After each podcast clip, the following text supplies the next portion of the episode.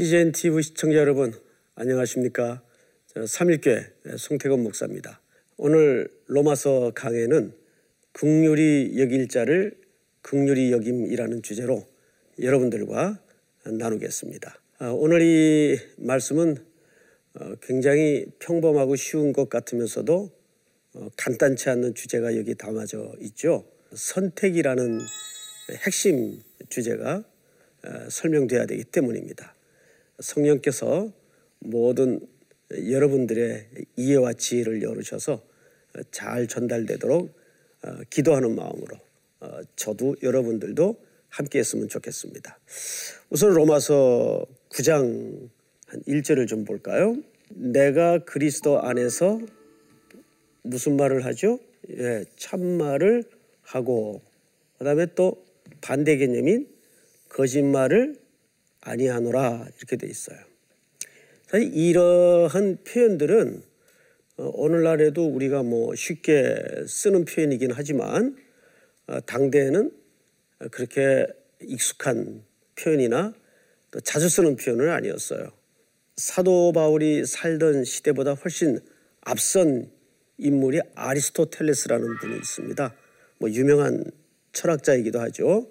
그분이 생성한 개념이에요. 이 속에는 세 가지가 있다고 하죠. 에토스. 에토스라는 말은 그 사람에 대한 신뢰성을 얘기합니다. 보통 우리도 그 누가 얘기한 건데 에 따라서 받아들이는 감도가 달라지죠. 그 에토스.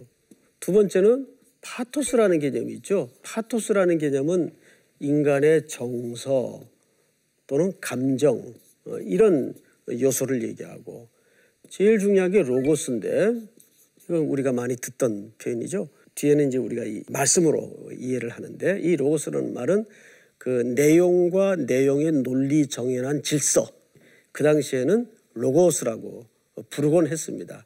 이렇게 언어에는 세 가지 영역이 있다 그래요. 그런데 사도 바울이 내가 그리스도 안에서 참말을 하고 거짓말을 아니한다라는 말은 이 에토스에 해당하는 이야기입니다. 나에게 큰 근심이 있는 것은 그 바울의 마음속에 또 뭐가 있어요? 예, 근심이 있어요. 마음에 그치지 않는 고통이 있는 것을 내 양심이 성령 안에서 나와 더불어 증언한다. 어, 여러분 사도 바울의 마음 속에 그 담아진 근심은 뭘 것 같습니까? 그 근심이 어느 정도인가 하면 마음에 그치지 않는 고통이 있는 것을 내 양심이 성령 안에서 나와 더불어 증언한다라는 말로 봐서 그 근심은 성령님도 바울의 마음 속에서 같이 느끼는 어떤 통증이었던 것 같아요. 그것은 로마서 10장 1절에 보면 이런 말씀이 있습니다. 형제들아, 내 마음에 원하는 바와 하나님께 구하는 바는 누구를 위함이죠? 그렇죠. 이스라엘을 위함이니 곧 그들로 뭘 받게 하려고? 예, 구원을 받게 함이라. 그러니까 방금 전 로마서 9장에서 어, 사도 바울의 마음속에 성령과 함께 고통스럽게 일어나는 어떤 큰 근심은 무엇에 대한 근심인가 하면 이스라엘의 구원을 위한 근심이에요. 이런 근심이 그냥 어느 날 갑자기 생긴 걸까요? 결코 그렇진 않습니다. 어, 바울은 개인적으로 자기 과거를 너무 뼈저리게 기억하고 이해하는 사람이죠. 어, 자기도 율법의 열심이었고 히브리인 중에 히브리인이었지만은 한때는 메시아에 대한 오해로 그리스도를 격렬하게 핍박하는 자리에 있었다는 거죠. 그러면 지금도 바울의 인식 세계 속에서는 대다수의 이스라엘 사람들이 예수 그리스도를 믿지 않고 믿지 않은 정도가 아니라 배척하고 구원에서 떨어져 나가는 광경을 보면서 그것은 어쩌면 당연히 이스라엘을 위함이니 곧 그들로 구원을 받게 하려 함이라. 여러분 사실 오늘 이 9장서부터 앞으로 우리가 진행될 11장까지의 내용은 우리 기독교 교리의 가장 난제면서도 중요한 그러니까 어려우면서도 중요한 주제를 담고 있는데 그 주제가 뭐냐면 선택교리예요. 이건 참 일반인들도 선뜻 논리적으로 이해가 잘 안 되는 그러한 어, 주제이기도 합니다. 그러나 어, 우리가 성경 전체라는 카테고리 안에서 우리가 선택받았다는 의미가 뭘 전제로 하는 것인가를 알 때 우리는 이 하나님의 구원의 신비에 대해서 우리는 어, 새로운 차원으로 접근을 할 수가 있다고 저는 생각을 합니다. 다음 절을 한번 보십시다. 나의 형제 곧 고륙의 친척을 위하여 내 자신이 뭘 받아요? 저주를 받아 그리스도에게서 어떻게 할지라도 끊어질지라도 어, 굉장히 좀 무시무시한 얘기가 등장을 합니다. 원하는 바로라. 아직 주제가 안 나왔어요. 그 말하고자 하는 진짜 주제에 대해서 그 바울이 받는 압박감을 얘기하는 거죠. 자, 이 본문을 이해하고 이제 그 어, 의도를 좀 보도록 하십시다. 저주를 받아 그리스도에게서 어떻게 해요? 끊어질지라도. 이런 표현들을 잘못 오해해서 이제 일부 신학자나 또는 성도들이 아 그러면 예수 믿고 나서도 우리가 어, 탈락되고 끊어질 수 있다는 얘기인가? 이렇게 이제 오해를 하거나 또 그런 이유 때문에 이런 여지의 표현을 한 것이다 라고 이제 강조하는 분들도 있죠. 그러나 이것은 하나의 수사법입니다. 어, 예를 한번 들어볼까요? 자녀를 키울 때 어, 모든 자녀들이 다 양순하게 말 잘 들으면 얼마나 좋겠어요. 근데 한 번씩은 격렬한 홍역기를 지나가죠. 그러면 얼러봐도 안 되고 매를 들어도 안 되고 야단을 쳐도 안 되고 그럴 때 이제 아빠가 화가 나서 애를 앉혀놓고 너랑 나랑 이제 호적 정리하자. 어, 그렇게 이제 화가 나서 말씀하실 수는 있죠. 그런데 여러분 어느 아빠가 그걸 진심으로 얘기를 하겠습니까? 그것은 강렬한 아빠가 아들에 대한 반어법이죠. 제발 말 좀 들어다오. 그 얘기를 그렇게 할 수 있는 겁니다. 우리는 그거를 수사법이라고 얘기를 하죠. 그러니까 끊어질지라도라는 말은 그런 차원에서의 이야기지 구원 받았다가도 여지에 따라서 탈락될 수 있다. 자, 그 얘기는 아니에요. 그렇다면 뭘 모독하는 이야기가 됩니까? 십자가. 예수님의 십자가의 죽음과 그 사건은 한 번에 단번에 영원히 이루어진 사건이기 때문에 어떤 경우에도 변동이 되거나 가변성이 있는 사건이 아니에요. 그래서 영원히 단번에 이루어진 단회적인 완성된 사건이란 말이죠.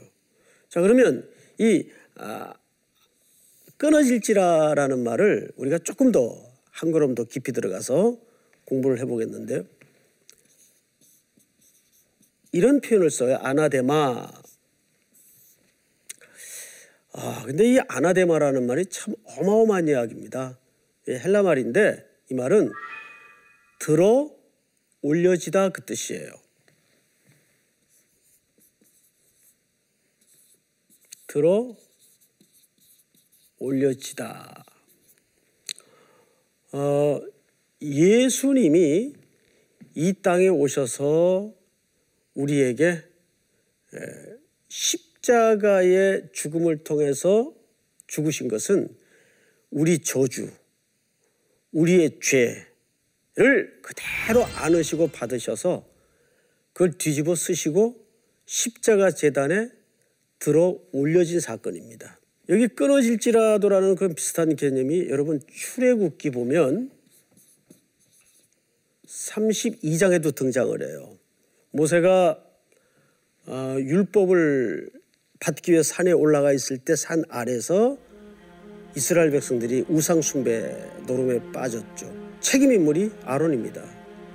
그러니까 모세가 너무 화가 나서 내려와서 하나님 앞에 화는 나지만 이런 기도를 드립니다. 내가 어, 생명책에서 지워버림을 당할지라도 이 백성들의 죄를 용서해 주십시오. 기억나시죠? 출입기 32장의 유명한 아, 기도입니다. 나를 생명책에서 지워 어, 버리는 한이 있더라도 이 백성들의 돌이킬 수 없는 범죄에 대해서 용서해 주십시오라는 기도를 어, 드립니다. 비슷한 개념이에요. 끊어질지라도라는 말은 아나데마 즉 저주를 뒤집어 쓰고 제물로 들어 올려지는 거예요. 그 제물을 어, 가지고 들어갈 때 안수를 하죠. 그 안수하는 이유는 이런 뜻입니다. 요즘 우리는 안수에 대한 개념이 잘못되어 있는데 죄를 정가시킨다. 죄를 그 재물에게 들이, 들이밀다. 이런 의미예요. 그런 차원에서 재물로 드려질 어린 양에게 안수를 하는 겁니다. 근데 그 어, 죄를 어린 양이신 예수 그리스도가 저주를 입으시고 뒤집어 쓰시고 들어 올려지신 거예요. 그게 아나데마. 여기에 표현된 단어가 그런 개념을 담고 있습니다.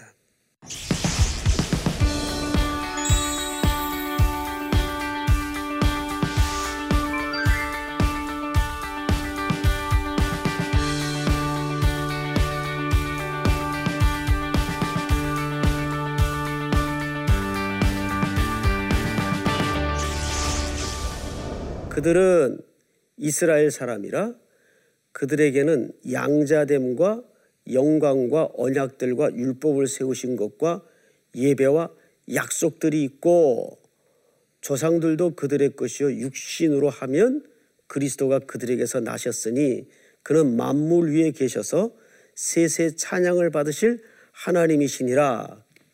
그러나 하나님의 말씀이 폐하여진 것 같지 않도다. 이스라엘에게서 난 그들이 다 이스라엘이 아니요. 이 말을 어떻게 강조해야 되냐면 이스라엘이 다 이스라엘이 아니래요. 그러니까 이 말은 이런 강조를 암시하고 있습니다. 즉 혈통적으로 구원이 이루어지지 않는다 그 말이에요. 예수님도 유대인으로 오셨어요.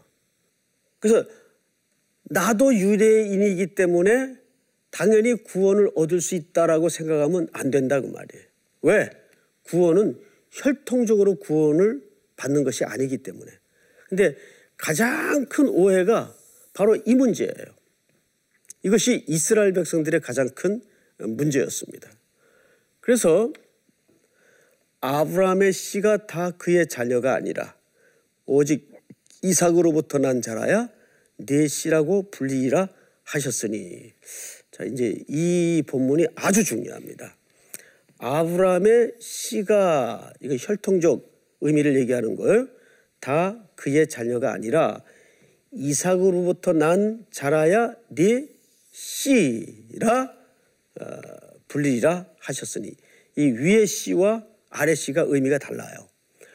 이 위의 씨는 혈통적인 개념에서의 씨를 얘기하는 거예요. 근데 이 씨는 혈통적 의미가 아니라 다른 의미입니다. 이 다른 의미에 대해서 한번 어, 설명을 드리고 또 다음 단계로 넘어가죠. 아주 어려운 주제입니다.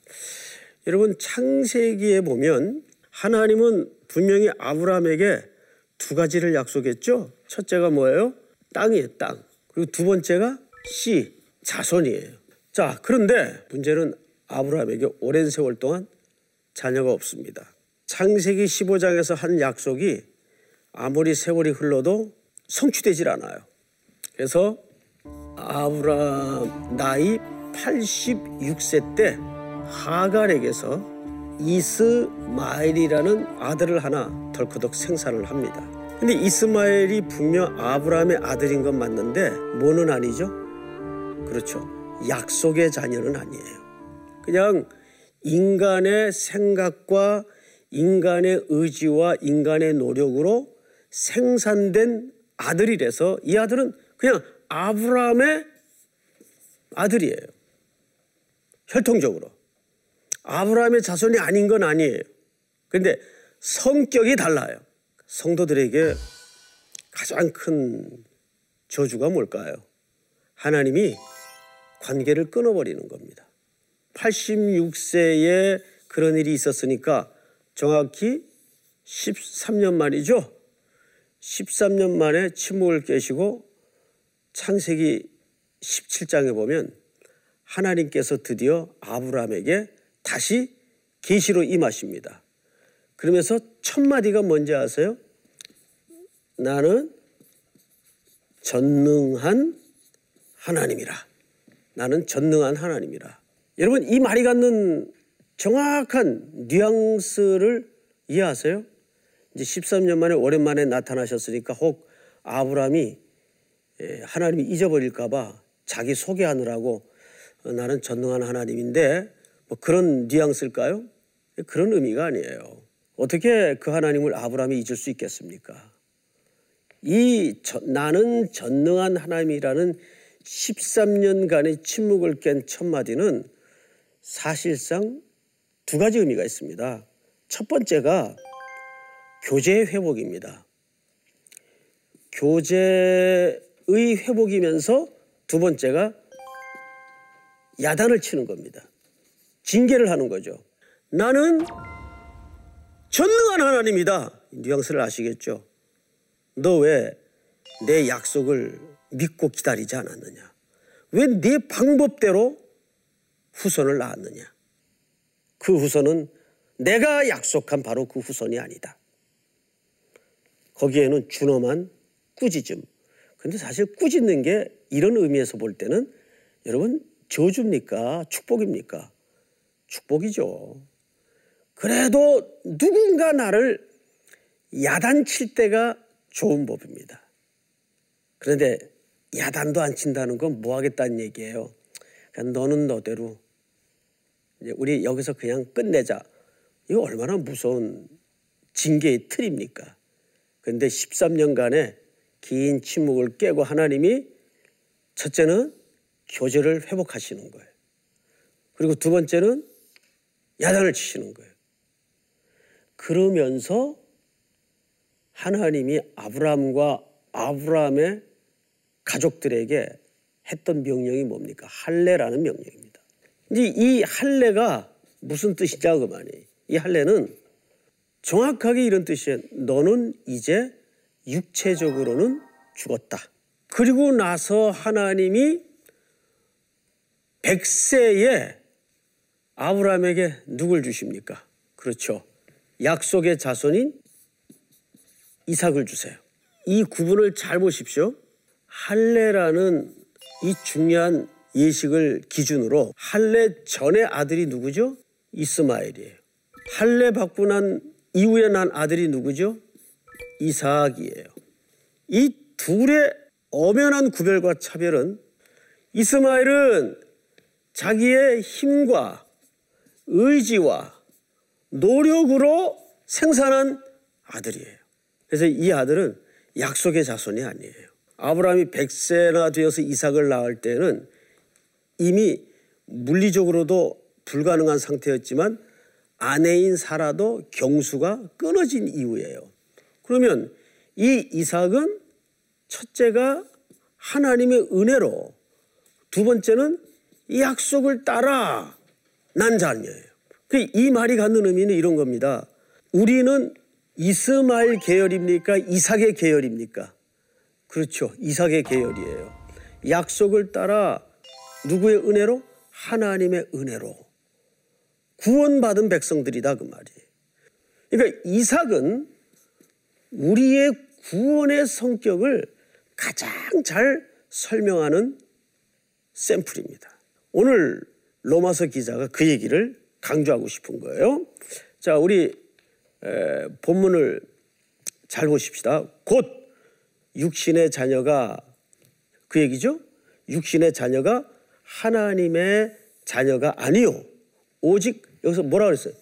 방금 말씀드린 거 약속의 자녀가 그 씨로 여김을 받느니라. 약속의 말씀은 이것이니 명년 이때에 내가 이르리니 사라에게 아들이 있으리라 하심이라 그뿐 아니라 또한 리브가가 우리 조상 이삭 한 사람으로 말미암아 임신하였는데 그 자식들이 아직 이제 오늘 이 중요한 주제가 드디어 등장을 합니다. 그 자식들이 아직 나지도 아니하고 무슨 선이나 악을 행하지도 아니한 때 여기 잘 보세요. 택하심을 따라 되는 하나님의 뜻이 두 번째는 행위로 말미암지 않고 세 번째는요 부르시는 이로 말미암아. 아 여기 우리 기독교의 핵심 가치가 다 담아져 있어요. 이 로마서 9장 11절은 중요합니다. 첫째는 뭐예요? 택하심을 따라. 두 번째는 행위로 말미암지 않고 세 번째는요. 부르시는 이로 말미암아 서게 하려 하심이라. 그럼 저 세 개를 전부 조합해 보면 무슨 뜻이 되죠? 예. 이런 뜻이 됩니다. 정확하게 하나님의 약속과 은혜라는 단어로 귀결될 수밖에 없어요. 리브가에게 이르시되 큰 자가 어린 자를 섬기라 하였나니 기록된 바 내가 야곱은 사랑하고 에서는 미워하였다 하신과 같으니라. 자, 여러분. 이제 좀 어려운 말이 등장했어요. 야곱은 사랑하고 에서는 어떻게 해요? 미워하였다 하신과 같으니라. 아, 이 말이 참 이제 간단하지가 않는 이야기입니다. 그러니까 혹자는 이런 표현을 보면 야, 그 하나님 너무 불공평하신 거 아니냐 이렇게 생각할 수가 있어요. 근데 이것은 하나의 우리의 이해를 돕기 위한 하나의 표현인데 직역을 하면 이런 뜻입니다. 사랑하고라는 말은 택하고 택하고 미워하였다라는 말은 간단히 얘기해서 유기했다. 내어버려 두다. 로마서 1, 2장에도 보면 어, 그들의 상실한 마음대로 내어버려 뒀다 그 말이죠. 예. 어, 기본적으로 인간의 전제는 다 사망 아래 있었어요. 근데 이 사망은 하나님이 가져다 준 사망인가요? 아니죠. 이 사망은 인간의 죄의 대가입니다. 죄. 죄의 결과예요. 그래서 죄의 삭슨 사망이라는 말은 하나님의 공의적 측면에서 공평한 거예요. 그러니까 우리는 다 마땅히 죽어 있는 존재예요. 근데 그 중에 그 중에 야곱은 사랑했다는 말은 야곱을 택하여 하나님께서 하나님의 백성 삼았다 그 말이에요. 그러니까 그러면 얘네들은 왜 그냥 버려두셨습니까? 그건 주권자인 하나님 앞에 질그릇 같은 우리가 항변할 주제가 아닌 겁니다. 그것은 하나님의 그래서 오늘 제목이 뭐였죠? 극률하게 하심을 따라 극률하게 입음을 받은 우리로서는 그것은 할 수가 없는 질문입니다. 그래서 하나님이 홀로 하시는 역사예요. 저도 이렇게 성경을 강의하거나 설교를 하고 있지만 아직도 모르겠는 게 나를 왜 사랑하셨는지, 나를 왜 택하셨는지 하나님 앞에 가서 여쭤봐야 될 것 같아요. 이해는 안 되는데 저는 약속의 말씀을 따라 믿어지는 거죠. 내가 분명히 하나님께 택함을 입고 구원받은 백성인 것을 알아요. 그분의 사랑하심 손길을 통해서. 근데 왜 나를 택한, 택하였는지는 그건 하나님의 주권의 영역이에요. 그러니까 사랑은 그런 걸로 봐서 저를 구원하시는 걸로 봐서 사랑은 절대 객관적이지 않습니다. 사랑은 주관적이에요. 자, 이제 드디어 오늘 본문을 다시 우리가 확인해 보면 그런즉 우리가 무슨 말을 하리요? 하나님께 불의가 있느냐? 그럴 수 없느니라. 방금 어, 제가 이런 말씀을 여러분들한테 드렸어요. 왜 나를 사랑하시는지 난 알 수 없도다. 그런 찬송가 가사도 있듯이 그건 정말 하나님의 주권적인 영역이에요. 그런즉 우리가 무슨 말 하리요? 하나님께 불의가 있느냐? 그럴 수 없느니라. 이르시 모세에게 이르시되 내가 여기 오늘 주제가 나오죠. 극률이 여길 자를 극률이 여기고 불쌍히 여길 자를 불쌍히 여기리라 하셨으니 구원의 문제는 부르심과 뭐예요? 택하심이에요. 이걸 우리는 보통 사랑을 입었다고 얘기하는 거예요. 그래서 여러분 오늘 이 말씀의 주제가 뭐냐면 모세에게 이르시되 내가 뭐예요? 극률이 여길 자를 극률이 여기고 불쌍히 여길 자를 불쌍히 여기리라. 그러니까 이건 누구의 영역에 속한다고요? 하나님의 주권의 영역에 속한다고요. 그러니까 저와 여러분들이 이런 말도 안 되는 은혜를 입은 자로서 그러면 어떻게 살아야 될 것인가? 그런즉 원하는 자로 말미암음도 아니고 다른 부, 다른 박질하는 자로 말미암도 아니요 오직 극률이 여기시는 하나님으로 말미암음이니라. 사랑하는 우리 시청자 여러분, 이 하나님의 주권적인 영역에 저와 여러분들이 택함 입은 백성으로서 이제 다음 시간에는 우리가 어떻게 하나님 앞에 산제사로 우리 남은 생애를 드릴 것인가에 대해서 계속 로마서 공부를 이어가도록 하겠습니다. 감사합니다.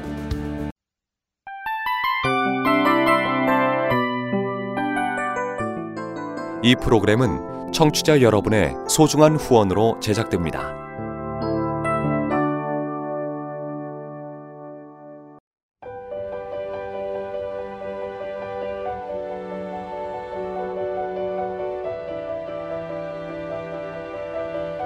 세상에는 수많은 교회들이 있지만 더 깊이 있는 말씀 강해를 찾기 위해 크기로만 교회를 선정하지 않습니다. 보다 좋은 영적 콘텐츠를 더 많이 나누기 위해 방송비를 받지 않습니다. 1년 365일 복음만 전하고 싶어서 우리는 광고를 하지 않습니다. 온누리의 복음을 땅끝까지 CGN TV와 함께 땅끝 성교사가 되주세요